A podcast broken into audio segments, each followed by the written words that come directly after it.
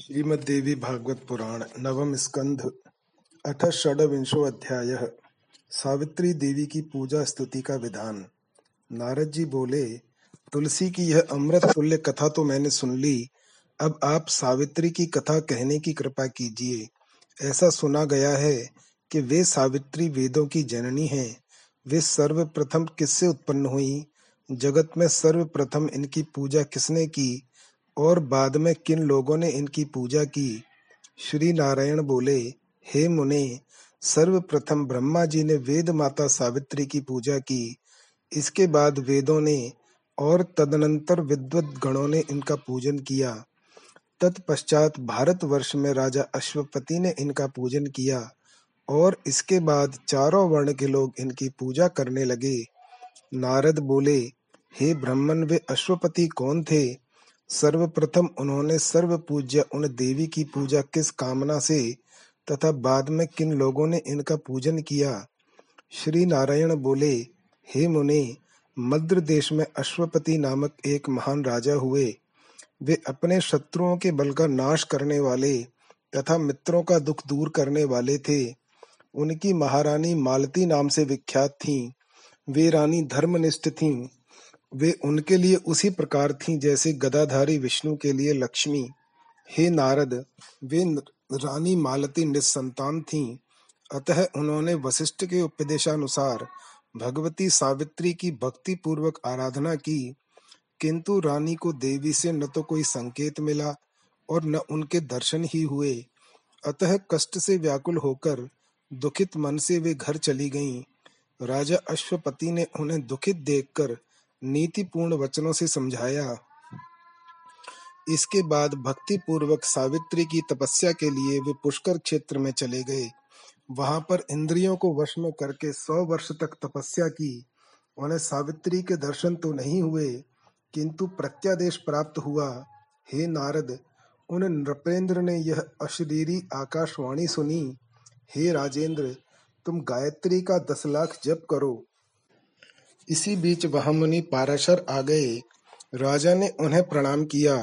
तदनंतर मुनि राजा से कहने लगे, मुनि बोले, एक बार गायत्री जप दिन भर के पाप का नाश कर देता है, दस बार गायत्री जप करने से दिन और रात का पाप नष्ट हो जाता है, गायत्री का सौ बार जप महीने भर से संचित पाप को हर लेता है और एक हज़ार बार का जप वर्ष भर के संचित पाप का नाश कर देता है गायत्री का एक लाख जब इस जन्म के किए गए पापों तथा दस लाख जन्म अन्य जन्मों में किए गए पापों को नष्ट कर देता है, गायत्री के एक करोड़ जब से सभी जन्मों में किए गए पाप भस्म हो जाते हैं और इससे भी दस गुना जब विप्रों की मुक्ति कर देता है, द्विज को चाहिए कि हाथ को सर्प के फण के आकार का बनाकर, उंगलियों को परस्पर पूर्ण रूप से सटाकर छिद्र रहित कर ले।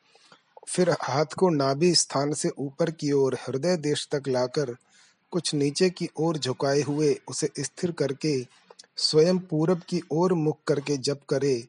अनामिका के मध्य भाग से नीचे की ओर होते हुए प्रदक्षिणा क्रम से तर्जनी के मूल तक जाना चाहिए। कर्म माला के जप का यही नियम है। हे राजन श्वेत कमल के बीजों अथवा स्फटिक मणि की पवित्र माला बनाकर तीर्थ में या किसी देवालय में जप करना चाहिए। पीपल के पत्र अथवा कमल पर संयम पूर्वक माला को रखकर गोरोचन से अनुलिप्त करे। फिर गायत्री मंत्र का उच्चारण करके विद्वान पुरुष माला को स्नान कराए। तत्पश्चात उसी माला से विधि पूर्वक गायत्री मंत्र का सौ बार जप करना चाहिए। अथवा पंचगव्य या गंगा जल से स्नान कराकर शुद्ध की हुई माला से भी जप किया जा सकता है। हे राजर्षे, इस क्रम से आप दस लाख गायत्री का जप कीजिए। इससे आपके तीन जन्मों के पापों का नाश हो जाएगा और आप भगवती सावित्री का साक्षात दर्शन प्राप्त करेंगे। हे राजन, आप पवित्र होकर प्रतिदिन प्रातः, मध्यान्ह एवं सायंकाल की संध्या सदा कीजिए। संध्या न करने वाला व्यक्ति अपवित्र रहता है और वह समस्त कर्मों के लिए अयोग्य हो जाता है। वह दिन में जो भी सत्कर्म करता है, उसके फल का अधिकारी नहीं रह जाता है। जो ब्राह्मण प्रातः एवं सायं काल की संध्या नहीं करता, वह शूद्र के समान है और समस्त ब्राह्मणोचित कर्मों से बहिष्कृत कर देने योग्य है। जो विप्र जीवन पर्यंत सदा त्रिकाल संध्या करता है वह तपस्या तथा तेज के कारण सूर्य के समान हो जाता है। उसके चरण कमल की धूल से पृथ्वी शीघ्र पवित्र हो जाती है। जो द्विज संध्या करने के कारण पवित्र हो चुका है, वह तेज से संपन्न तथा जीवन मुक्त ही है। उसके स्पर्श मात्र से सभी तीर्थ पवित्र हो जाते हैं और उसके पास से पाप उसी प्रकार भाग जाते हैं। जैसे गरुड़ को देखते ही सर्प, जो द्विज त्रिकाल संध्या नहीं करता उसके द्वारा संपादित पूजा को देवगण तथा पिंड तर्पण को पितृगण स्वेच्छा पूर्वक स्वीकार नहीं करते। जो व्यक्ति मूल प्रकृति की भक्ति नहीं करता, उनके मंत्र की आराधना नहीं करता और उनका उत्सव नहीं मनाता, वह विषहीन सर्प की तरह तेज रहित होता है। जो द्विज विष्णु के मंत्र से विहीन है, त्रिकाल संध्या से रहित हैं और एकादशी व्रत से वंचित हैं, वह विषहीन सर्प की भांति निस्तेज होता है। जो ब्राह्मण भगवान श्री हरि को अर्पण किया गया नैवेद्य प्रसाद रूप में ग्रहण नहीं करता, धोबी का काम करता है, बैल पर बोझा ढोने का काम करता है, शूद्रों का अन्न खाता है, वह विषहीन सर्प के समान है। जो ब्राह्मण शूद्रों का शव जलाता है, शूद्र स्त्री का पति बनता है और शूद्रों के लिए भोजन तैयार करता है, वह विषहीन सर्प की भांति निस्तेज होता है। जो द्विज शूद्रों से दान लेता है, शूद्रों का यज्ञ कराता है, मुनिमी का काम करता है और तलवार लेकर पहरेदारी करके जीविकोपार्जन करता है, वह विषहीन सर्प की भांति तेज शून्य होता है। जो ब्राह्मण कन्या विक्रय करता है, भगवान का नाम बेचता है पति तथा पुत्र से हीन और ऋतु स्नाता स्त्री के यहाँ भोजन करता है, स्त्रियों के व्यभिचार से अपनी आजीविका चलाता है और सूदखोर होता है। वह विषहीन सर्प के समान तेज रहित होता है। जो द्विज विद्या का विक्रय करता है, वह भी विषहीन सर्प के सदृश होता है। जो ब्राह्मण सूर्योदय हो जाने के बाद सोता रहता है, भोजन में मछली ग्रहण करता है और भगवती की पूजा से वंचित है, वह विषहीन सर्प के समान निस्तेज है। हे मुनि, ऐसा कहकर मुनि श्रेष्ठ पराशर ने राजा अश्वपति को सावित्री की पूजा के संपूर्ण विधान तथा ध्यान आदि आवश्यक प्रयोग बतला दिए। महाराज अश्वपति को संपूर्ण उपदेश देकर मुनि अपने आश्रम चले गए। तत्पश्चात राजा ने भगवती सावित्री की विधिवत उपासना करके उनके दर्शन प्राप्त किए, तथा उन्हें अभीष्ट वर भी प्राप्त हो गया। नारद जी बोले, उन मुनि पाराशर ने राजा अश्वपति को सावित्री के किस ध्यान, पूजा, विधान, स्तोत्र तथा मंत्र का उपदेश देकर प्रस्थान किया था? साथ ही राजा ने किस विधान से वेद माता सावित्री की भली भांति पूजा की, और इस प्रकार उनकी विधिवत पूजा करके उन्होंने कौन सा वर प्राप्त किया? हे प्रभु, सावित्री का वह परम महिमा में अत्यंत रहस्य युक्त और वेद प्रमाणित संपूर्ण प्रसंग संक्षेप में सुनना चाहता हूँ। श्री नारायण बोले, हे नारद, ज्येष्ठ मास के कृष्ण पक्ष की त्रयोदशी तिथि को, संयम पूर्वक रहकर व्रती को चतुर्दशी तिथि में व्रत करके शुद्ध समय में भक्ति पूर्वक सावित्री की पूजा करनी चाहिए। यह व्रत चौदह वर्ष का है। इसमें चौदह फल सहित चौदह प्रकार के नैवेद्य अर्पण किए जाते हैं। पुष्प, धूप, वस्त्र तथा यज्ञोपवीत आदि से विधि पूर्वक पूजन करके नैवेद्य अर्पण करना चाहिए। एक मंगल कलश स्थापित करके उस पर पल्लव रख दे। तत्पश्चात गणेश, सूर्य, अग्नि, विष्णु, शिव तथा पार्वती की सम्यक पूजा करके द्विज को आवाहित कलश पर अपनी इष्ट देवी सावित्री का ध्यान करना चाहिए। माध्यन्दिनी शाखा में भगवती सावित्री का जो ध्यान, स्तोत्र, पूजा विधान तथा सर्व काम प्रद मंत्र प्रतिपादित किया गया है, उसे आप सुनिए। ध्यान इस प्रकार है। तप्त कांचन वर्णाभाम ज्वलंतीं ब्रह्म तेजसा ग्रीष्म मध्यान मार्तंड सहस्र सम्मित प्रभाम ईशधास्य प्रसन्नास्यां रत्नभूषण भूषितां बर्हि शुद्धांशु काधानां भक्तानुग्रह विग्रहां सुखदां मुक्तिदां शान्तां कान्तां च जगतां विदेह सर्वसम्पत् स्वरूपां च प्रदात्रीं सर्वसम्पदां वेदाधिष्ठात्री देवीं च वेदशास्त्रस्वरूपिणीं, वेदबीजस्वरूपां च भजे तां वेदमातरम्। इस ध्यान के द्वारा देवी सावित्री का ध्यान करके नैवेद्य अर्पण करना चाहिए।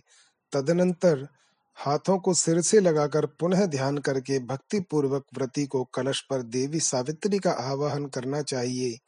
तदनंतर वेदोक्त मंत्रों का उच्चारण करते हुए सोलह प्रकार के पूजनोपचार अर्पण करके विधि पूर्वक महादेवी सावित्री की पूजा तथा स्तुति करके उन्हें प्रणाम करना चाहिए।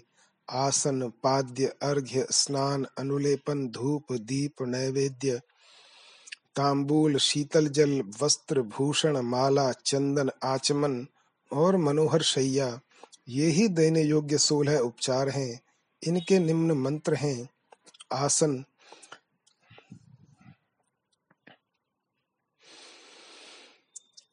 दारुसारविकारं च हेमाद्यन्निर्मितं च वा देवाधारं पुण्यदं च मया तुभ्यं निवेदितम्। तीर्थोदकं च पाद्यं च पुण्यदं प्रीतिदं महत्। पूजाङ्गभूतं शुद्धं च मया तुभ्यं निवेदितम्। पवित्ररूपं मर्घ्यं च दुर्वा पुष्पदलान्वितं पुण्यदं शङ्खयो शङ्खतो याक्तं मया तुभ्यं निवेदितम्। सुगन्धं गन्धतोयं च स्नेहं सौगन्धकारकम्। मया निवेदितं भक्त्या स्नानीयं प्रतिगृह्यताम्। गन्धद्रव्योद्भवं पुण्यं प्रीतिदं दिव्यगन्धदम् मया निवेदितं भक्त्या गन्धतोयं त्वाम्बिके। सर्वमङ्गलरूपं च सर्वं च मङ्गलप्रदम् पुण्यदं च सुधूपं तं गृहाण परमेश्वरी। सुगन्धयुक्तं सुखदं मया तुभ्यं निवेदितं। जगतां दर्शनार्थाय प्रदीपं दीप्तिकारकम्। अन्धकारध्वंसबीजं मया तुभ्यं निवेदितं, तुष्टिदं पुष्टिदं चैवं प्रीतिदं शुद्धिनाशनं, पुण्यदं स्वादुरूपं च नैवेद्यं प्रतिगृह्यताम्। ताम्बूलप्रवरं रम्यं कर्पूरादिसुवासितं तुष्टिदं पुष्टिदं चैव मया तुभ्यं निवेदितं, सुशीतलं वारिशीतं पिपासानाशकारणं, जगतां जीवनरूपं च जीवनं प्रतिगृह्यताम्। देह शोभा स्वरूप च सभा शोभा विवर्धनम कार्पसजम च क्रमिजम वसनम प्रतिगृह्यताम कांचनादि विनिर्माणम श्रीकरम श्रीयुतम सदा सुगदम पुण्यदम रत्नभूषणम प्रतिगृह्यताम नाना वृक्ष समुद्भूतम नाना रूप समन्वितम फलस्वरूपम फलदम फलम च प्रतिगृह्यताम सर्वमंगल रूपम च सर्वमंगलम मंगलम नाना पुष्प निर्विणा निर, विनिर्माणम बहुशोभा समन्वितम प्रीतिदम पुण्यदम चैव माल्यम च प्रतिगृह्यताम पुण्यदम च सुगंधाढ़यम गंधम च देव गृह्यताम सिंदूरम च वरम रम्यम भाल शोभा विवर्धनम भूषणानाम च प्रवरम सिंदूरम प्रतिगृह्यताम विशुद्धम ग्रंथि संयुक्तम पुण्य सूत्र विनिर्मितम पवित्रम वेद मंत्रेण यज्ञ सूत्रम च गृह्यताम द्रव्याण्येतानि मूलेन दत्त्वा स्तोत्रं पठेत् सुधीः।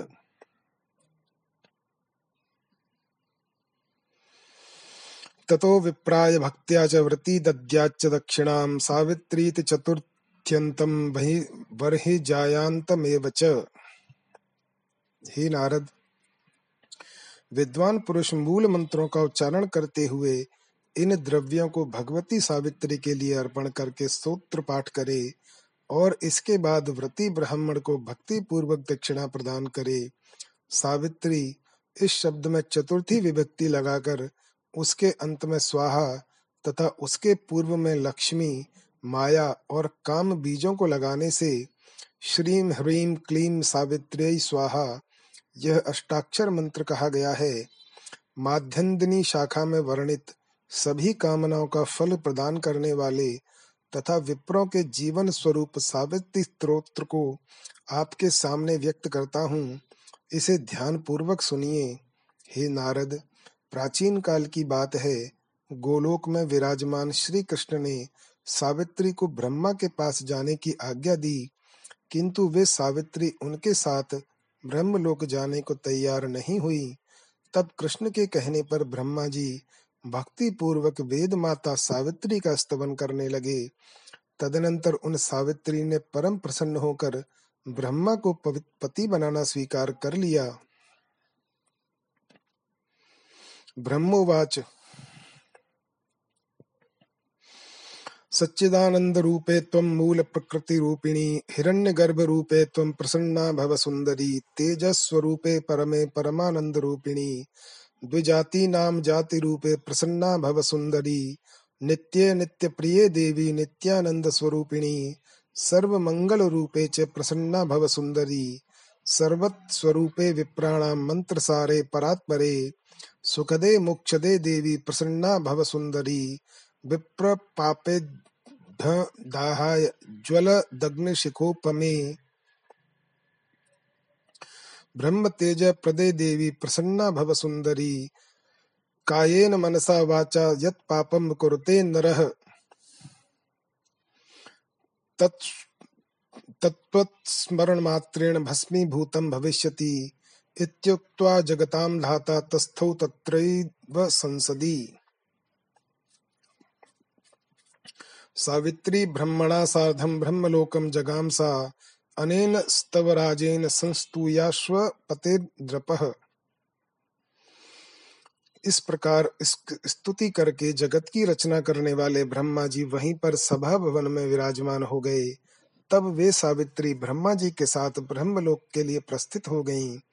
हे मुनि, इसी स्तोत्र राज से राजा अश्वपति ने भगवती सावित्री की स्तुति करके उनका दर्शन किया और उनसे मनोभलिषित वर भी प्राप्त कर लिया। जो मनुष्य संध्या करके इस स्तोत्र राज का पाठ करता है, वह उस फल को प्राप्त कर लेता है, जो चारों वेदों का पाठ करने से मिलता है। इति श्रीमद देवी भागवते महापुराणे अष्टादश सहस्रयाम संहितायाम नवम स्कंधे सावित्री पूजा विधि कथन अथ सप्तविंशो अध्याय। भगवती सावित्री की उपासना से राजा अश्वपति को सावित्री नामक कन्या की प्राप्ति, सत्यवान के साथ सावित्री का विवाह, सत्यवान की मृत्यु, सावित्री और यमराज का संवाद। श्री नारायण बोले, हे नारद, राजा अश्वपति ने विधि पूर्वक भगवती सावित्री की पूजा करके, इस स्तोत्र से उनकी स्तुति करने के अनंतर उसी स्थान पर हज़ारों सूर्य के समान तेज से संपन्न उन देवी के दर्शन किए।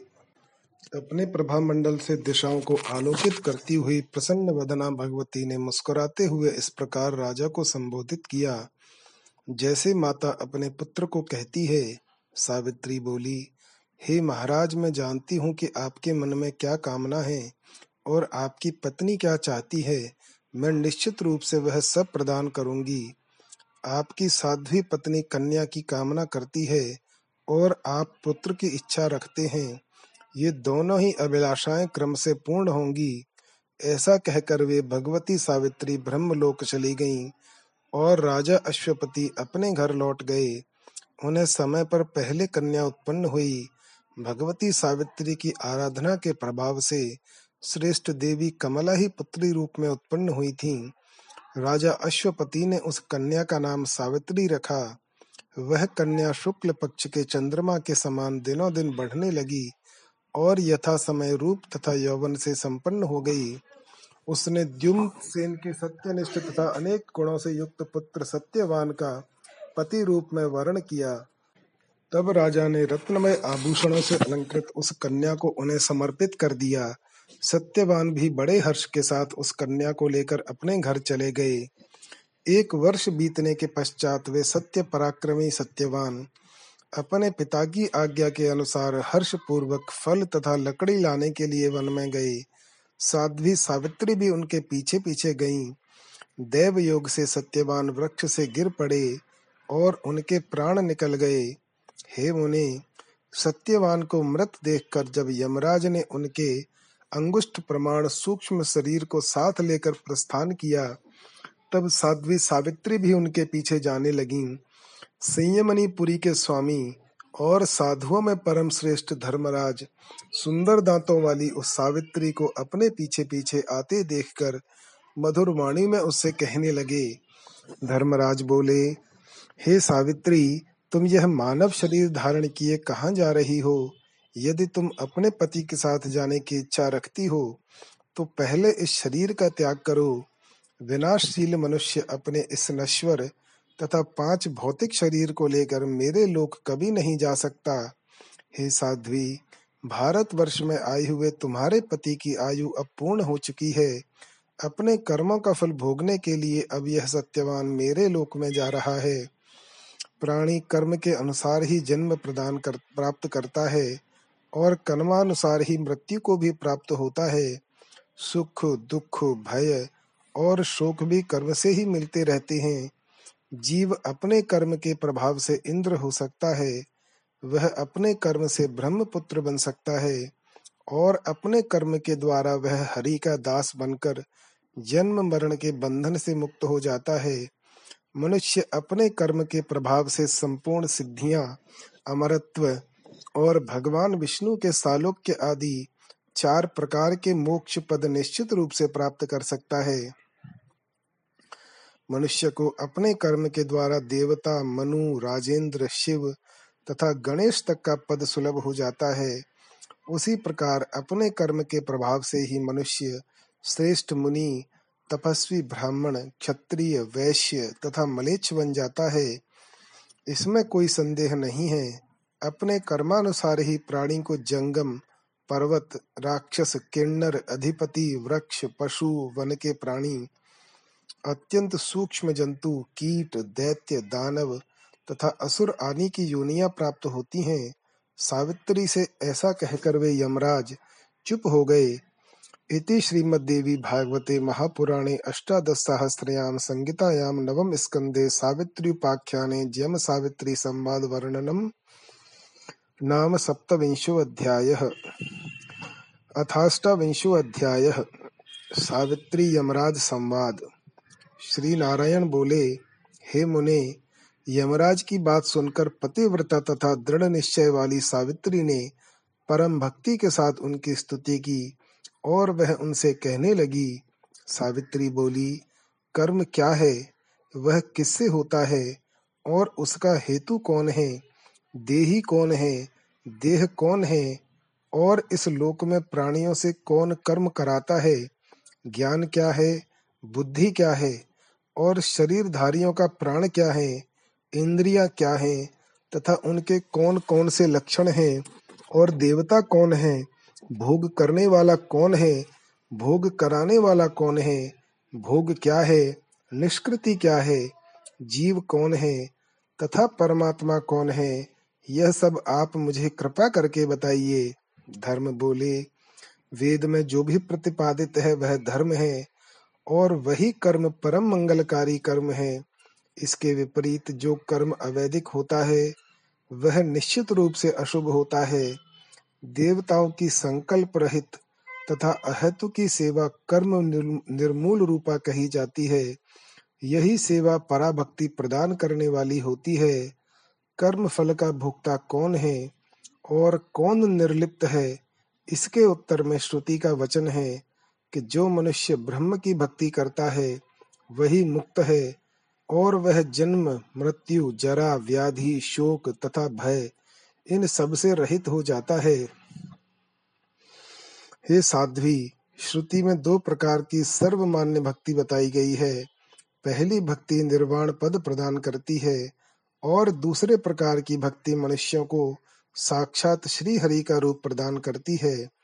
वैष्णव जन श्री हरि का सारूप्य प्रदान करने वाली भक्ति की कामना करते हैं और अन्य ब्रह्मवेत्ता योगी निर्वाण पद देने वाली भक्ति चाहते हैं।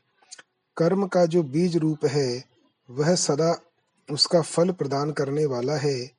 कर्म परमात्मा भगवान श्री हरि तथा परा प्रकृति का ही रूप है। वे परमात्मा ही कर्म के कारण रूप हैं। यह शरीर तो सदा से नश्वर है। पृथ्वी, जल, तेज, वायु और आकाश, ये सूत्र रूप पंच महाभूत हैं, जो परमात्मा के सृष्टि प्रकरण में प्रयुक्त होते हैं। कर्म करने वाला जीव देही है और वही अंतर्यामी रूप से भोजयिता भी है। सुख और दुख के साक्षात स्वरूप वैभव को ही भोग कहते हैं और इससे छूटने को ही निष्कृति, यानी मोक्ष कहा गया है।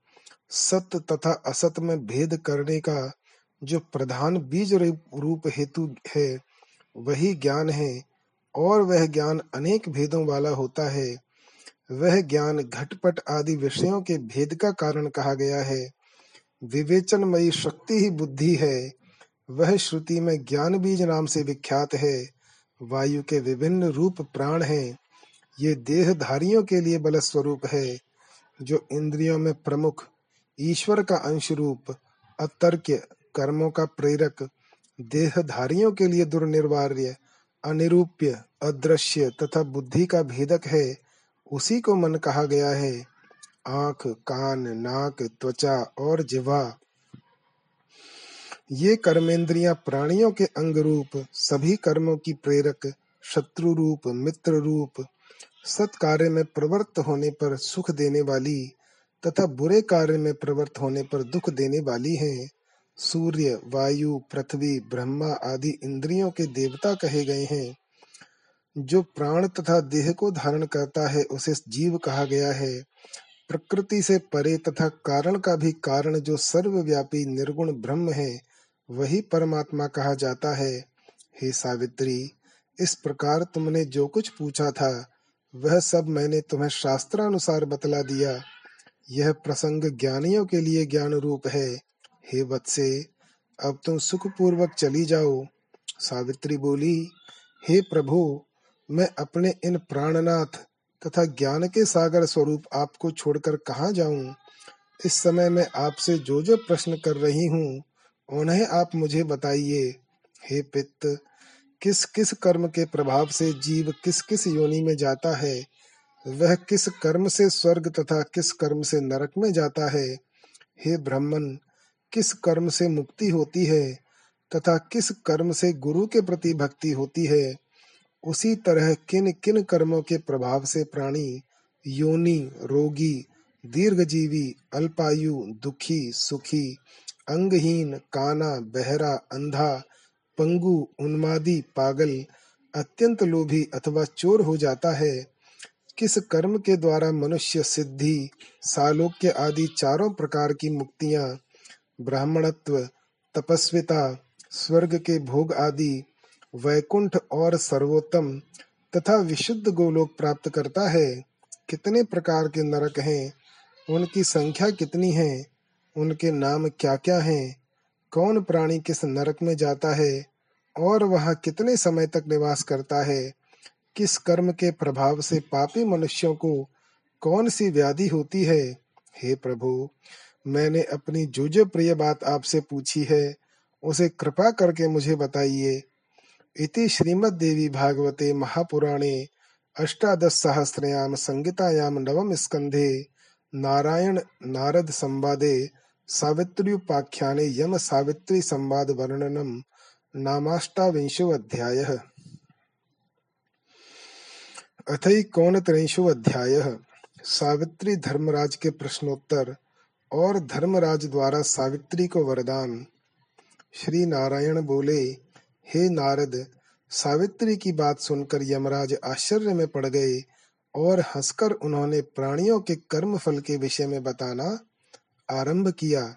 धर्म बोले, हे बत्से, इस समय तुम्हारी अवस्था तो मात्र बारह वर्ष की है किंतु तुम्हारा ज्ञान बड़े बड़े विद्वानों, ज्ञानियों और योगियों से भी बढ़कर है। हे पुत्री, तुम भगवती सावित्री के वरदान से उन्हीं की कला से जन्म लेकर सती सावित्री नाम से विख्यात हूँ। प्राचीन काल में राजा अश्वपति ने अपनी की गई तपस्या के द्वारा उन्हीं सावित्री के सदृश तुम्हें कन्या रूप में प्राप्त किया है। जिस प्रकार लक्ष्मी विष्णु की गोद में तथा भवानी भगवान शिव के वक्षस्थल पर विराजमान रहती हैं, एवं जैसे अदिति कश्यप के, अहल्या गौतम के, शची महेंद्र के, रोहिणी चंद्रमा के, रति कामदेव के, स्वाहा अग्नि के, स्वधा पितरों के, संध्या सूर्य के, वरुणानी वरुण के, दक्षिणा यज्ञ के, पृथ्वी वाराह के, और देवसेना कार्तिकेय के पास उनकी सौभाग्यवती प्रिया बनकर सुशोभित होती है। उसी प्रकार, हे प्रिय, तुम भी सत्यवान की सौभाग्यवती प्रिया के रूप में सुशोभित हो। यह वर मैंने तुम्हें प्रदान कर दिया है। हे देवी, हे महाभागे, इसके अतिरिक्त और भी जो दूसरा वर तुम्हें अभीष्ट हो, उसे मांग लो। मैं तुम्हें सभी अभिलषित वर प्रदान करूँगा। सावित्री बोली, हे महाभाग सत्यवान से मुझे सौ और पुत्र प्राप्त हों। यह मेरा अभीष्ट वर है। मेरे पिता के भी सौ पुत्र हों। मेरे श्वसुर को नेत्र ज्योति मिल जाए और उन्हें राज्य भी प्राप्त हो जाए। यह मेरा अभिलषित वर है। हे जगत प्रभु, अंत में एक लाख वर्ष बीतने के पश्चात मैं सत्यवान के साथ भगवान श्री हरि के धाम चली जाऊँ। यह वर भी आप मुझे दीजिए।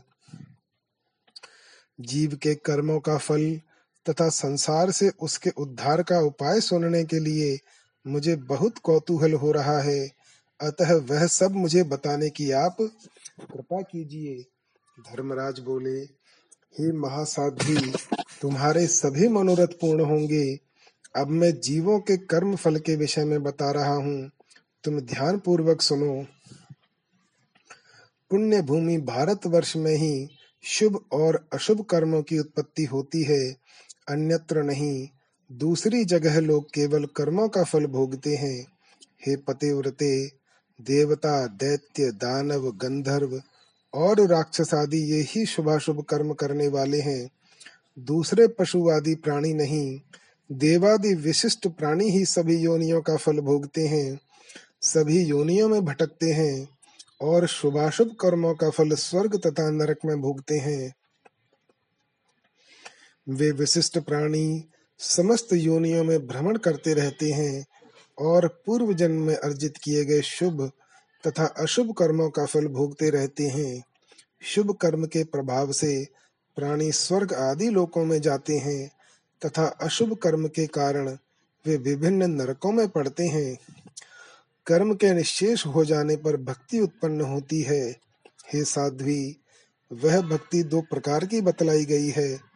एक निर्वाण स्वरूपा भक्ति है और दूसरी ब्रह्म रूपिणी भगवती प्रकृति के लिए की जाने वाली भक्ति है। प्राणी पूर्व जन्म में किए गए कुकर्म के कारण रोगी और शुभ कर्म के कारण रोग रहित होता है। इस प्रकार अपने कर्म से ही जीव दीर्घ जीवी अल्प आयु वाला सुखी तथा दुखी होता है। प्राणी अपने कुत्सित कर्म के प्रभाव से नेत्रहीन तथा अंगहीन होता है। सर्वोत्कृष्ट कर्म के द्वारा प्राणी अपने दूसरे जन्म में सिद्धि आदि भी प्राप्त कर लेता है। हे देवी, साधारण बात कह चुका, अब विशेष बात सुनो। हे सुंदरी, यह अत्यंत दुर्लभ विषय पुराणों और स्मृतियों में वर्णित है। इसे पूर्ण रूप से गुप्त रखना चाहिए। भारतवर्ष में समस्त योनियों में मानव योनि परम दुर्लभ है। सभी मनुष्यों में ब्राह्मण श्रेष्ठ होता है। वह संपूर्ण कर्मों में प्रशस्त माना गया है। हे साध्वी, उनमें ब्रह्मनिष्ठ ब्राह्मण भारतवर्ष में अधिक गरिमा में माना जाता है। हे साध्वी, सकाम तथा निष्काम भेद से ब्राह्मण दो प्रकार के होते हैं। सकाम होने से वह कर्म प्रधान होता है, निष्काम केवल भक्त होता है, सकाम कर्म फल भोगता है और निष्काम समस्त सुखा सुख भोगों के उपद्रवों से रहित रहता है। हे साध्वी, वह शरीर त्याग कर भगवान का जो निरामय धाम है उसे प्राप्त करता है और हे साध्वी, उन निष्काम जनों को पुनः इस लोक में नहीं आना पड़ता। वे द्विविज परमात्मा श्री कृष्ण की उपासना करते हैं और अंत में वे भक्त दिव्य रूप धारण कर गोलोक को प्राप्त होते हैं। सकाम वैष्णव वैकुंठ धाम में जाकर समय अनुसार पुनः भारतवर्ष में लौट आते हैं और यहाँ पर द्विजातियों के कुल में उनका जन्म होता है। वे सभी कुछ समय बीतने पर क्रमशः निष्काम भक्त बन जाते हैं और मैं उन्हें अपनी निर्मल भक्ति प्रदान कर देता हूँ। यह सर्वथा निश्चित है। जो सकाम ब्राह्मण तथा वैष्णव जन है, अनेक जन्मों में भी विष्णु भक्ति से रहित होने के कारण उनकी बुद्धि निर्मल नहीं हो पाती। हे साध्वी, जो द्विज तीर्थों में रहकर सदा तपस्या में संलग्न रहते हैं, वे ब्रह्म लोग जाते हैं और समयानुसार पुनः भारत वर्ष में आते हैं। जो तीर्थों में अथवा कहीं अन्यत्र रहकर सदा अपने ही धर्म कर्म में लगे रहते हैं। वे सत्य लोग पहुँचते हैं और पुनः भारत वर्ष में जन्म लेते हैं। जो ब्राह्मण अपने धर्म में संलग्न रहकर भारत वर्ष में सूर्य की उपासना करते हैं, वे सूर्य लोक जाते हैं और समयानुसार लौटकर पुनः भारत वर्ष में जन्म लेते हैं। जो धर्म परायण तथा निष्काम मानव मूल प्रकृति भगवती जगदम्बा की भक्ति करते हैं वे मणि द्वीप लोक में जाते हैं और फिर वहाँ से लौटकर नहीं आते, जो अपने धर्मों में संलग्न रहते हुए शिव शक्ति और गणपति की उपासना करते हैं। वे शिवलोक जाते हैं और कुछ समय पश्चात वहाँ से पुनः भारत वर्ष में लौट आते हैं। हे साध्वी, जो ब्राह्मण अपने धर्म में निरत रहकर अन्य देवताओं की उपासना करते हैं वे विभिन्न लोकों में जाते हैं और समयानुसार पुनः भारत वर्ष में जन्म लेते हैं। जो द्विज अपने धर्म में संलग्न रहते हुए निष्काम भाव से भगवान श्री हरि की भक्ति करते हैं, वे उस भक्ति के प्रभाव से क्रम से श्री हरि के लोक को प्राप्त होते हैं, जो विप्र सदा अपने धर्म से विमुख, आचारहीन काम लोलुप तथा देवाराधन से रहित हैं, वे अवश्य ही नरक में पड़ते हैं। चारों वर्णों के लोग अपने अपने धर्म में संलग्न रहकर ही शुभ कर्म का फल भोगने के अधिकारी होते हैं, जो अपने कर्तव्य से विमुख हैं। वे अवश्य ही नरक में जाते हैं और अपने कर्म का फल भोगते हैं। वे भारत वर्ष में नहीं आ सकते। अतः चारों वर्णों के लोगों को अपने अपने धर्म का पालन करना चाहिए। हे साध्वी, अपने धर्म में तत्पर रहने वाले जो ब्राह्मण अपने धर्म में संलग्न ब्राह्मण को अपनी कन्या प्रदान करते हैं, वे चंद्र लोक में जाते हैं और वहाँ पर चौदह इंद्रों की स्थिति पर्यंत निवास करते हैं। कन्या को अलंकारों से विभूषित करके दान करने से दुगुना फल कहा जाता है। सकाम भाव से दान करने वाले उसी चंद्रलोक में जाते हैं। किंतु निष्काम भाव से दान करने वाले साधु पुरुष वहाँ नहीं जाते। फल की इच्छा से रहित वे विष्णु लोक को प्राप्त होते हैं। जो लोग ब्राह्मणों को गव्य, चांदी, सोना, वस्त्र, घृत, फल और जल प्रदान करते हैं, वे चंद्र लोक में जाते हैं और हे साध्वी, वे उस लोक में एक मनवंतर तक निवास करते हैं। उस दान के प्रभाव से ही वे लोग वहाँ इतने दीर्घ काल तक सुख पूर्वक निवास करते हैं। हे साध्वी, जो लोग पवित्र ब्राह्मण को सुवर्ण, गौ और ताम्र आदि देते हैं, वे सूर्य लोक में जाते हैं और हे साध्वी, वे वहाँ उस लोक में दस हज़ार वर्षों तक निवास करते हैं। वे उस विस्तृत लोक में निर्विकार होकर दीर्घ काल तक निवास करते हैं। जो मनुष्य ब्राह्मणों को भूमि तथा प्रचुर धन प्रदान करता है, वह भगवान विष्णु के श्वेत द्वीप नामक मनोहर लोक में पहुँच जाता है और वहाँ पर चंद्र सूर्य की स्थिति पर्यंत निवास करता है। हे मुनि, वह पुण्यवान मनुष्य उस महान लोक में विपुल काल तक वास करता है, जो लोग विप्र को भक्ति पूर्वक ग्रह का दान करते हैं, वे चिरकाल तक स्थिर रहने वाले सुखदायी विष्णु लोक को प्राप्त होते हैं। हे साध्वी, वे मनुष्य दान में दिए गए उस ग्रह के रजकण की संख्या के बराबर वर्षों तक उस अत्यंत श्रेष्ठ तथा विशाल विष्णु लोक में निवास करते हैं, जो मनुष्य जिस किसी भी देवता के उद्देश्य से मंदिर का दान करता है, वह उस देवता के लोक में जाता है और उस लोक में उतने ही वर्षों तक वास करता है जितने उस मंदिर में रजकण होते हैं, अपने घर पर दान करने से चार गुना, किसी पवित्र तीर्थ में दान करने से सौ गुना, और किसी श्रेष्ठ स्थान में दान करने से दुगुना पुण्य फल प्राप्त होता है, ऐसा ब्रह्मा जी ने कहा है।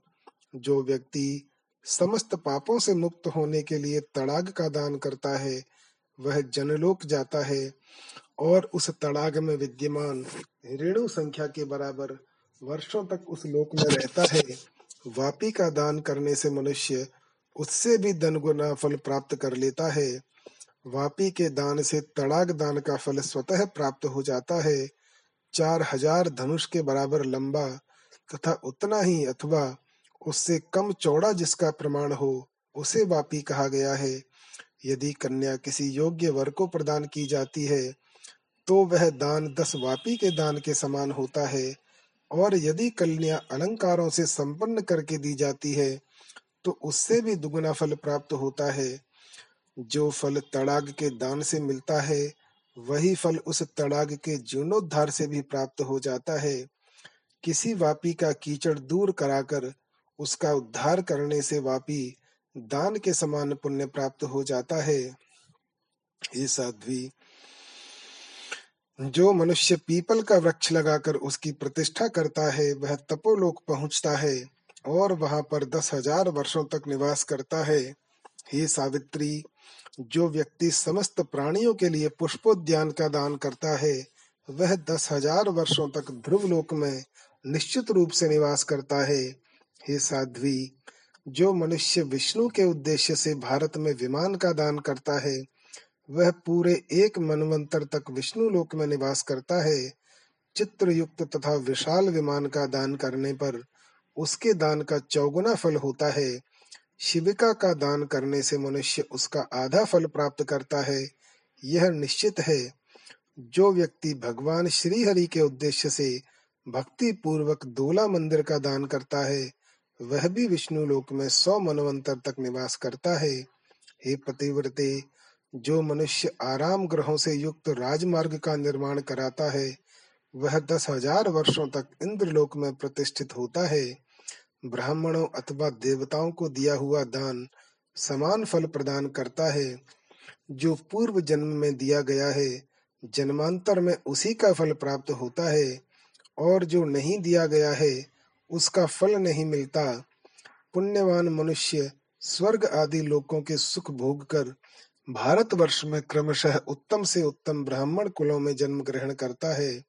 इस प्रकार वह पुण्यवान विप्र भी पुनः स्वर्ग में अपने कर्म फल का भोग करके भारत वर्ष में ब्राह्मण होकर जन्म प्राप्त करता है।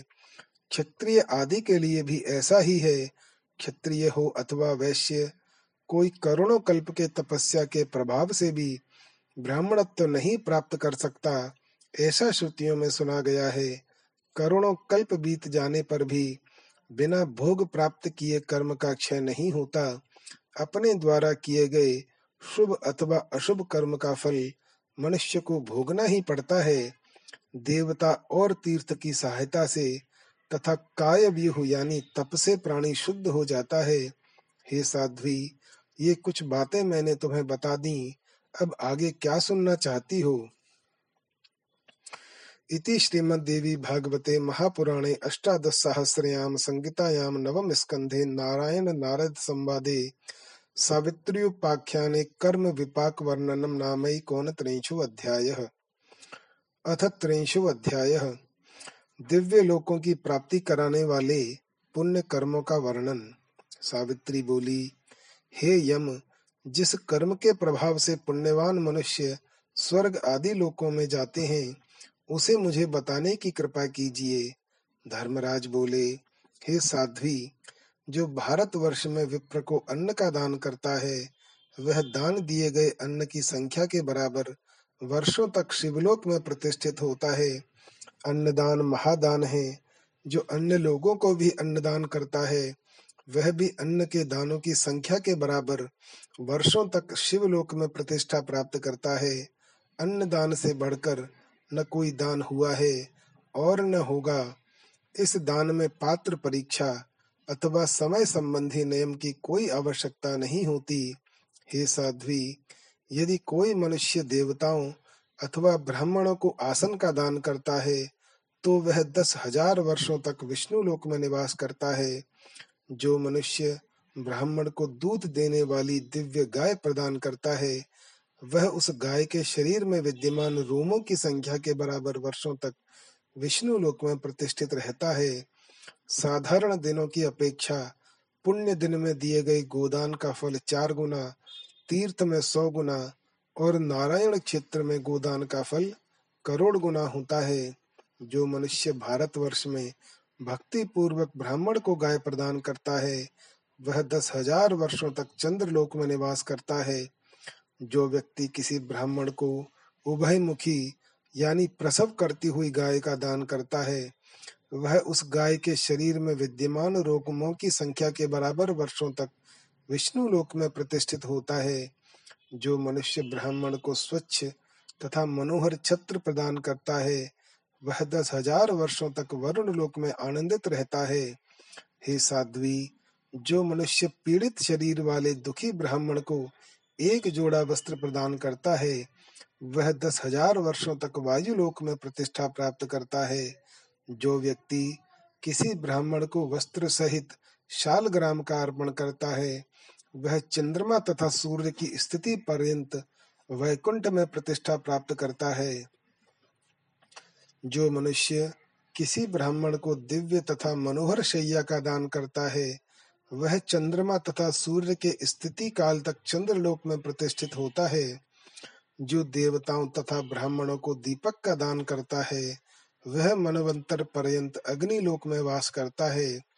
भारत वर्ष में जो मनुष्य ब्राह्मण को हाथी का दान करता है, वह इंद्र की आयु पर्यंत उनके आधे आसन पर विराजमान रहता है।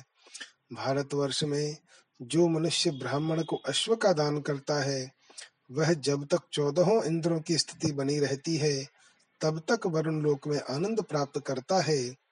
जो व्यक्ति ब्राह्मण के लिए उत्तम शिविका का दान करता है, वह भी चौदह इंद्रों की स्थिति तक वरुण लोक में प्रतिष्ठा प्राप्त करता है। हे साध्वी, जो मनुष्य ब्राह्मण को उत्तम वाटिका प्रदान करता है, वह मनवंतर पर्यंत वायु लोक में प्रतिष्ठित होता है। जो व्यक्ति ब्राह्मण को पंखा तथा श्वेत चमर का दान करता है। वह निश्चित रूप से दस हज़ार वर्षों तक वायु लोक में प्रतिष्ठा प्राप्त करता है। जो मनुष्य धान्य तथा रत्न का दान करता है, वह दीर्घायु तथा विद्वान होता है।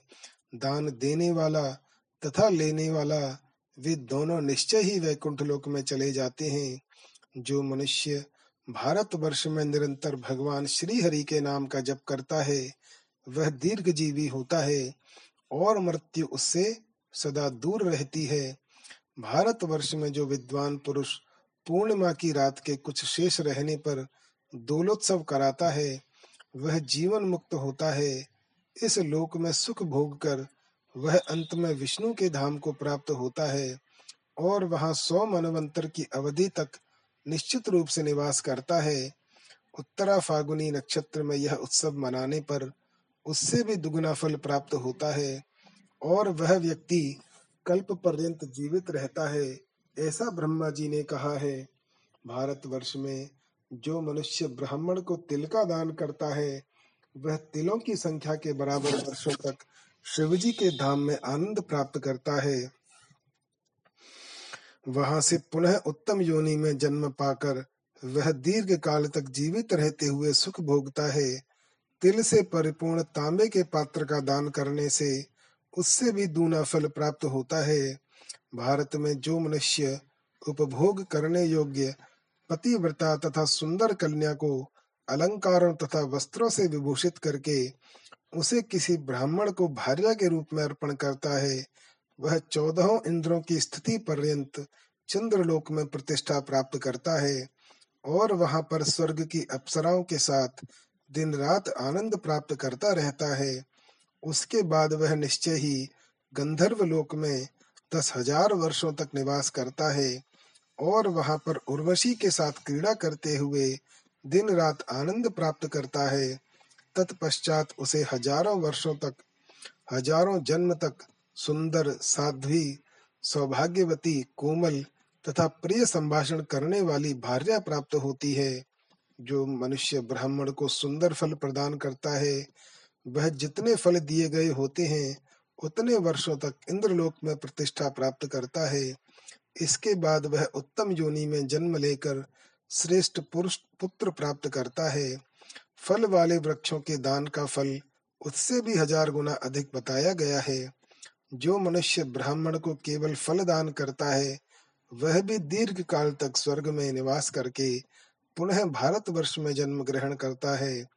भारतवर्ष में जो मनुष्य अनेक प्रकार के द्रव्यों से युक्त तथा नाना विध धान्यों से परिपूर्ण विशाल भवन ब्राह्मण को प्रदान करता है, वह सौ मनवंतर तक देवलोक में निवास करता है। तदनंतर उत्तम योनि में जन्म पाकर वह मना, महान धनाढ़ हो जाता है।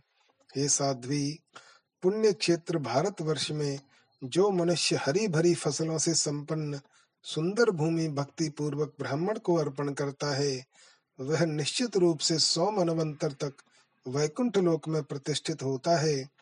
तत्पश्चात पुनः उत्तम योनि में जन्म लेकर वह बहुत महान राजा होता है। सौ जन्मों तक भूमि उसका त्याग नहीं करती और वह श्री युक्त धनवान तथा पुत्रवान राजा होता है। जो व्यक्ति उत्तम गौशाला तथा गाँव ब्राह्मण को प्रदान करता है, वह एक लाख मनमंत्र तक वैकुंठ लोक में प्रतिष्ठित होता है। तत्पश्चात श्रेष्ठ कुल में जन्म पाकर वह लाखों गाँवों से संपन्न हो जाता है और लाख जन्मों तक भूमि उसका साथ नहीं छोड़ती। भारत भूमि में जो मनुष्य ब्राह्मण को उत्तम प्रजाओं से युक्त, उत्कृष्ट, पकी हुई फ़सलों से संपन्न तथा अनेक प्रकार के कमल युक्त जलाशयों, वृक्षों, फलों और लताओं से सुशोभित नगर प्रदान करता है। वह दस लाख इंद्रों की स्थिति पर्यंत कैलाश में सुप्रतिष्ठित होता है। इसके बाद वह भारतवर्ष में उत्तम योनि में जन्म लेकर राजेश्वर होता है और लाखों नगर प्राप्त करता है, इसमें संदेह नहीं है। दस हज़ार वर्षों तक धरा उस मनुष्य का साथ नहीं छोड़ती और वह निश्चित रूप से पृथ्वी तल पर सर्वदा महान ऐश्वर्य से संपन्न रहता है, जो मनुष्य अत्यंत उत्तम अथवा मध्यम श्रेणी वाले प्रजाओं से परिपूर्ण बावली तड़ाग से युक्त तथा अनेक प्रकार के वृक्षों से संपन्न एक सौ नगरों का दान किसी द्विज को करता है, वह करोड़ मनवंतर की अवधि तक वैकुंठ लोक में प्रतिष्ठा प्राप्त करता है।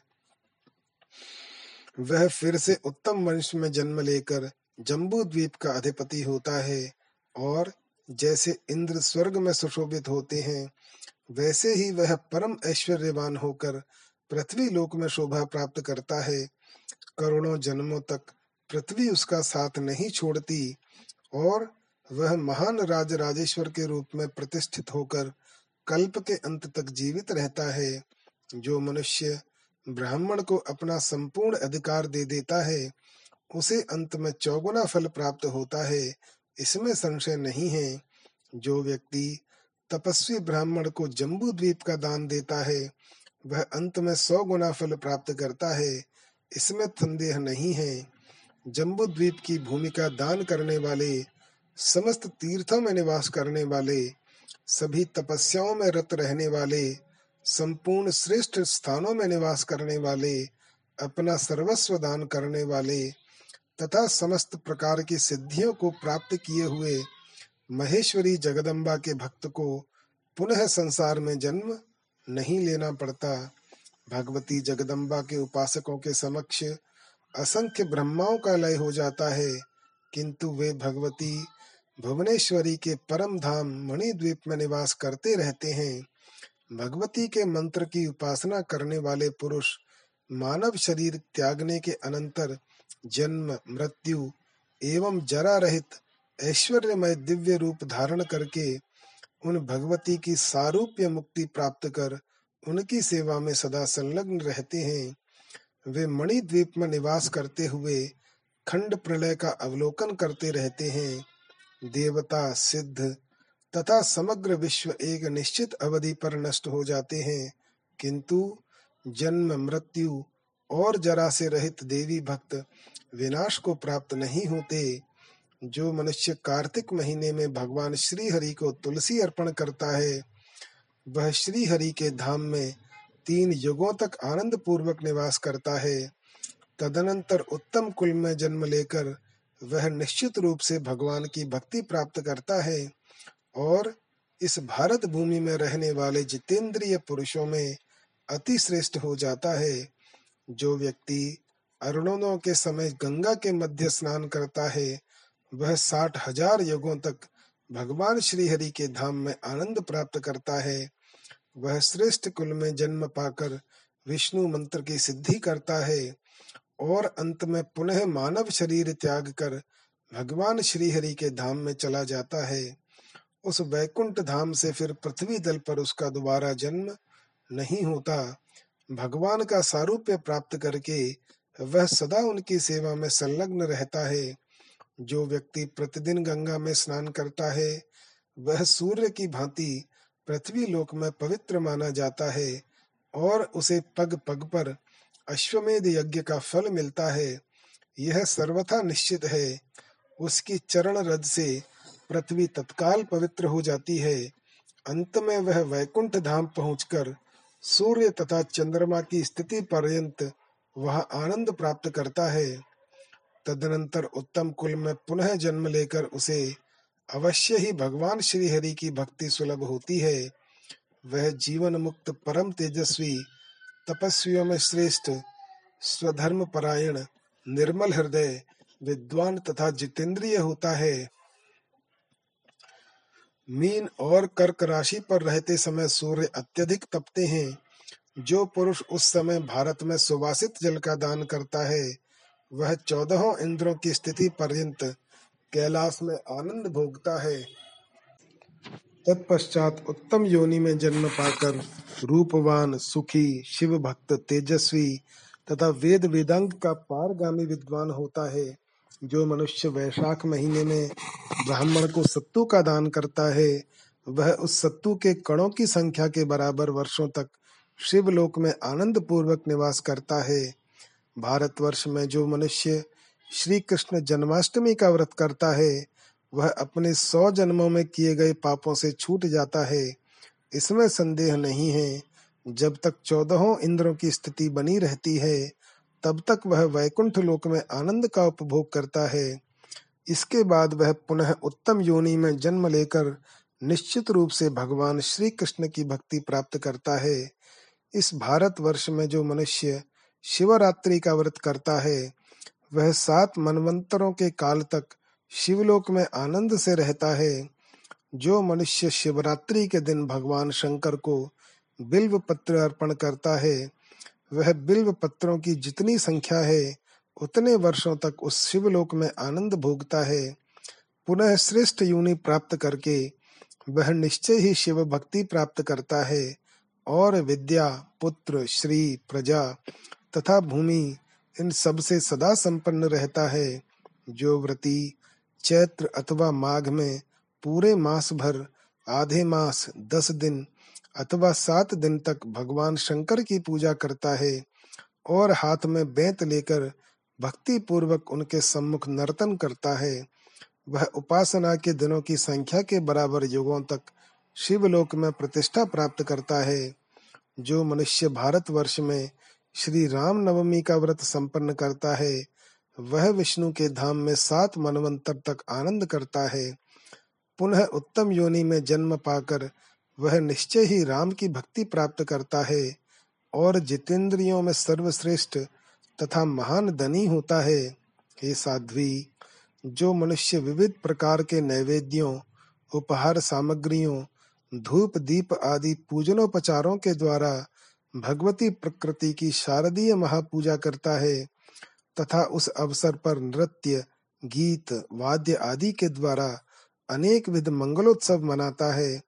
वह सात मनमंत्रों की अवधि तक शिवलोक में निवास करता है। पुनः उत्तम योनि में जन्म पाकर वह मनुष्य निर्मल बुद्धि, अपार संपत्ति तथा पुत्र पौत्रों की अभिवृद्धि प्राप्त करता है। वह हाथी, घोड़े आदि वाहनों से संपन्न तथा महान प्रभावशाली राज राजेश्वर हो जाता है, इसमें कोई संदेह नहीं है। शारदीय नवरात्र की शुक्लाष्टमी तिथि से प्रारंभ करके एक पक्ष तक नित्य पवित्र भारत भूमि पर जो मनुष्य भक्ति पूर्वक उत्तम षोडशोपचार अर्पित करके भगवती महालक्ष्मी की पूजा करता है, वह चौदह इंद्रों के काल पर्यंत गोलोक में वास करता है, तत्पश्चात उत्तम कुल में जन्म लेकर वह राज राजेश्वर बनता है। जो भारतवर्ष में कार्तिक पूर्णिमा को सैकड़ों गोपों तथा गोपियों को साथ लेकर रास मंडल संबंधी उत्सव मनाकर शिला पर या प्रतिमा में सोलह प्रकार के पूजनोपचारों से भक्ति पूर्वक राधा सहित श्री कृष्ण की पूजा संपन्न करता है। वह ब्रह्मा जी के स्थिति पर्यंत गोलोक में निवास करता है। पुनः भारतवर्ष में जन्म पाकर वह श्री कृष्ण की स्थिर भक्ति प्राप्त करता है। भगवान श्री हरि की क्रमशः सुदृढ़ भक्ति तथा उनका मंत्र प्राप्त करके देह त्याग के अनंतर वह पुनः गोलोक चला जाता है। वहाँ श्री कृष्ण के समान रूप प्राप्त करके वह उनका प्रमुख पार्षद बन जाता है। पुनः वहाँ से उसका पतन नहीं होता। वह जरा तथा मृत्यु से सर्वथा रहित हो जाता है।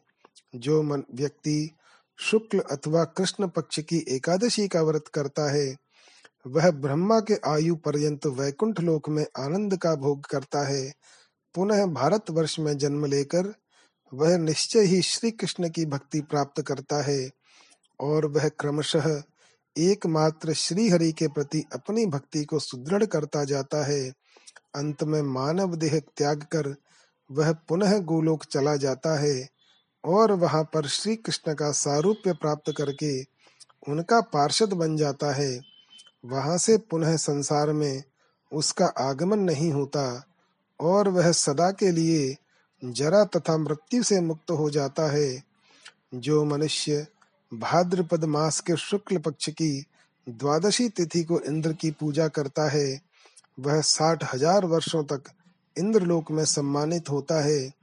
जो भारत वर्ष में रविवार, संक्रांति अथवा शुक्ल पक्ष की सप्तमी तिथि को सूर्य की पूजा करके भोजन में हविष्यान्न ग्रहण करता है वह चौदहों इंद्रों के आयु पर्यंत सूर्य लोक में सुप्रतिष्ठित होता है।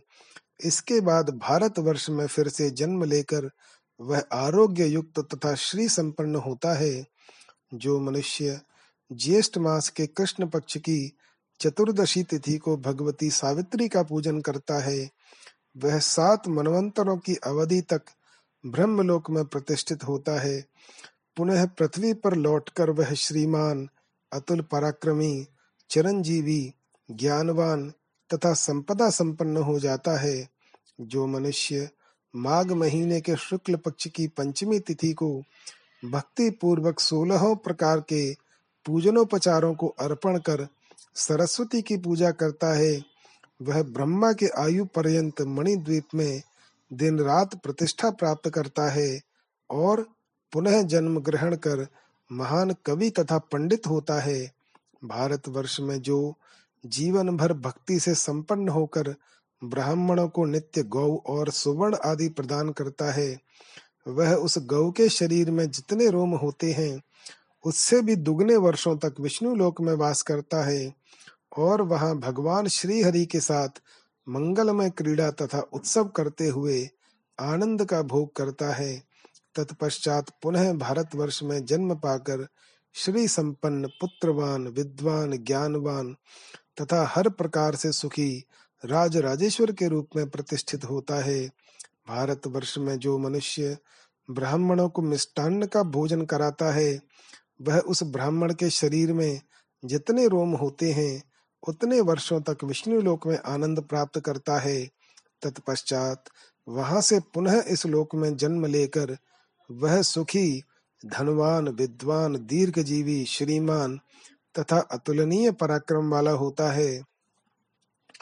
भारतवर्ष में जो मनुष्य भगवान श्री हरि के नाम का स्वयं कीर्तन करता है, अथवा इसके लिए दूसरे को प्रेरणा देता है, वह जपे गए नामों की संख्या के बराबर युगों तक विष्णु लोक में प्रतिष्ठित होता है और वहाँ से पुनः इस लोक में आकर वह सुखी तथा धनवान होता है। यदि भगवान का नाम जप नारायण क्षेत्र में किया जाए तो उसका फल करोड़ों गुना अधिक होता है। जो मनुष्य नारायण क्षेत्र में भगवान श्री हरि के नाम का एक करोड़ जप करता है, वह संपूर्ण पापों से रहित होकर जीवन मुक्त हो जाता है, यह सत्य है। उसका पुनर्जन्म नहीं होता, वह वैकुंठ लोक में प्रतिष्ठित होता है। वह भगवान विष्णु का स्वरूप प्राप्त कर लेता है और वहाँ से उसका पतन नहीं होता है। इस प्रकार वह भगवान विष्णु की परम भक्ति सुलभ कर लेता है और अंततः उसे भगवान विष्णु की सारूप्य मुक्ति प्राप्त हो जाती है। जो मनुष्य प्रतिदिन पार्थिव लिंग बनाकर शिव की पूजा करता है और जीवन पर्यंत इस नियम का पालन करता है वह शिवलोक को प्राप्त होता है और उस पार्थिव लिंग में विद्यमान रज कणों की संख्या के बराबर वर्षों तक शिवलोक में प्रतिष्ठित होता है। वहाँ से पुनः भारतवर्ष में जन्म लेकर वह महान राजा होता है, जो मनुष्य प्रतिदिन शालग्राम का पूजन करता है और शालग्राम शिला के जल का पान करता है। वह सौ ब्रह्मा की आयु तक वैकुंठ लोक में प्रतिष्ठा प्राप्त करता है।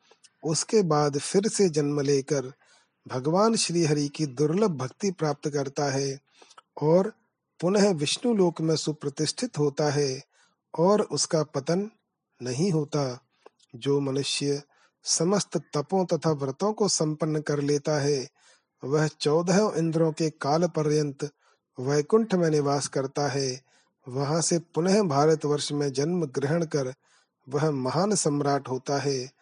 तदनंतर वह मुक्त हो जाता है और फिर उसे दोबारा जन्म नहीं लेना पड़ता, जो सभी तीर्थों में स्नान तथा पृथ्वी की प्रदक्षिणा कर लेता है, वह निर्वाण पद को प्राप्त होता है और पुनः पृथ्वी लोक में उसका जन्म नहीं होता है, जो पुण्य क्षेत्र भारत वर्ष में अश्वमेध यज्ञ करता है। वह उस अश्व के शरीर में जितने रोए होते हैं उतने वर्षों तक इंद्र के आधे आसन पर विराजमान रहता है। राजसूय यज्ञ करने से मनुष्य इससे भी चार गुना फल प्राप्त करता है। भगवती का यज्ञ सभी यज्ञों से भी श्रेष्ठ कहा गया है। हे वरानने, विष्णु और ब्रह्मा ने पूर्व काल में इस यज्ञ को किया था और त्रिपुरासुर का वध करने के लिए महादेव शंकर जी ने भी इस यज्ञ को संपन्न किया था। हे सुंदरी यह शक्ति यज्ञ संपूर्ण यज्ञों में प्रधान है। तीनों लोकों में इस यज्ञ के समान कोई भी यज्ञ नहीं है। हे साध्वी पूर्व काल की बात है। दक्ष प्रजापति ने महान उत्सव के साथ भगवती का यज्ञ किया था, जिसमें दक्ष प्रजापति तथा शंकर में परस्पर कलह हो गया। क्रोध में आकर ब्राह्मणों ने नंदी को तथा नंदी ने ब्राह्मणों को शाप दे दिया। इसलिए चंद्रमा को मस्तक पर धारण करने वाले शिव ने दक्ष के यज्ञ का विध्वंस कर डाला। प्राचीन काल में दक्ष प्रजापति धर्म, कश्यप, शेषनाग, मुनि करदम, स्वयंभुव मनु, उनके पुत्र प्रियव्रत, शिव, सन्नत कुमार, कपिल तथा ध्रुव, ये सभी लोग भगवती यज्ञ संपन्न कर चुके हैं। देवी यज्ञ करने वाला पुरुष हज़ारों राजसूय यज्ञों का फल निश्चित रूप से प्राप्त कर लेता है। देवी यज्ञ से बढ़कर फल प्रदान करने वाला कोई यज्ञ नहीं है, ऐसा वेद में कहा गया है। देवी यज्ञ करने वाला सौ वर्ष तक जीवित रहकर अंत में जीवन मुक्त हो जाता है, यह सत्य है। वह इस लोक में ज्ञान तथा तप में साक्षात विष्णु के तुल्य हो जाता है। हे वत्से, हे भामिनी। जिस प्रकार देवताओं में विष्णु विष्णु भक्तों में नारद, शास्त्रों में वेद, वर्णों में ब्राह्मण, तीर्थों में गंगा, पुण्यात्मा पवित्रों में शिव, व्रतों में एकादशी, पुष्पों में तुलसी, नक्षत्रों में चंद्रमा, पक्षियों में गरुड़, स्त्रियों में मूल प्रकृति, राधा, सरस्वती तथा पृथ्वी, शीघ्रगामी तथा चंचल इंद्रियों में मन, प्रजापतियों में ब्रह्मा प्रजाओं में राजा, वनों में वृंदावन, वर्षों में भारतवर्ष, श्रीमान लोगों में श्री, विद्वानों में सरस्वती, पतिव्रताओं में भगवती दुर्गा और सौभाग्यवती श्री कृष्ण भार्याओं में राधा सर्वोपरि हैं। उसी प्रकार समस्त यज्ञों में देवी यज्ञ श्रेष्ठ है। एक सौ अश्वमेध यज्ञ करने से मनुष्य इंद्र पद पास जाता है। एक हज़ार अश्वमेध यज्ञ करके राजा प्रथु ने विष्णु पद प्राप्त किया था। संपूर्ण तीर्थों के स्नान, समस्त यज्ञों की दीक्षा, सभी व्रतों, तपों तथा चारों वेदों के पाठों का पुण्य और पृथ्वी की प्रदक्षिणा, इन सभी साधनों के फल स्वरूप शक्ति स्वरूपा भगवती जगदम्बा की सेवा सुलभ हो जाती है, जो प्राणी को मोक्ष प्रदान कर देती है। पुराणों, वेदों तथा इतिहासों में सर्वत्र भगवती के चरण कमल की उपासना को ही सारभूत बतलाया गया है।